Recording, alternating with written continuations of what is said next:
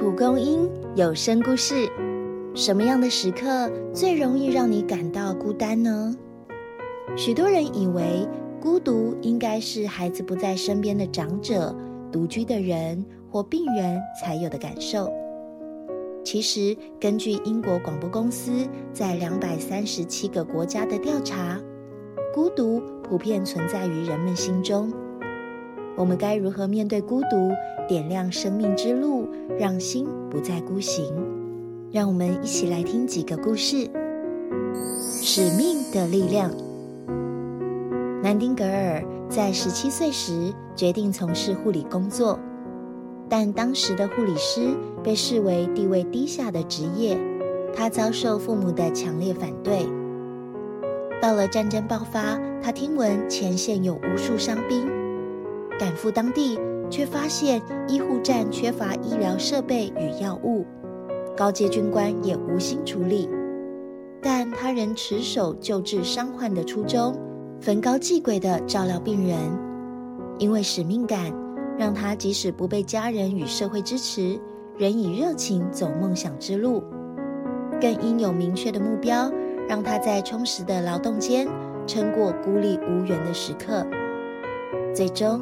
他的作为感动了英国大众，不仅实现改革医疗环境的理想，也获得人们迟来的认同。当我们觉得不被别人理解，不妨思考哪些事能激发自己的热情，让这股信念引领我们，不仅突破孤寂的现况，或许还能以自身的光辉吸引其他志同道合的伙伴。爱的连结，每个礼拜汉克都会抽空和奶奶一起吃饭，而奶奶也会预备丰盛的家常菜迎接他的到来。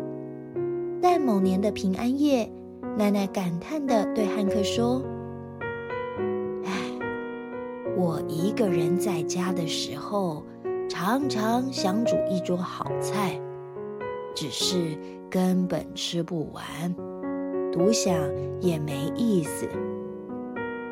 这句话留在汉克的脑海中，久久挥之不去。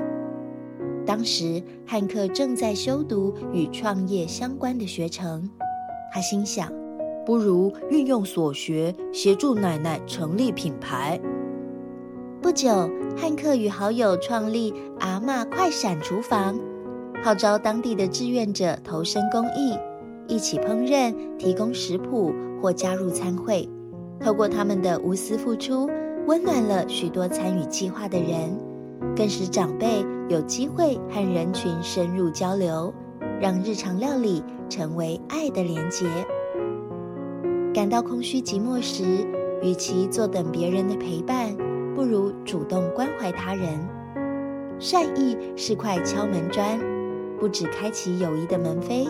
也使我们踏出紧闭的心门，发现自己有给予爱的能力，内心越来越丰盛。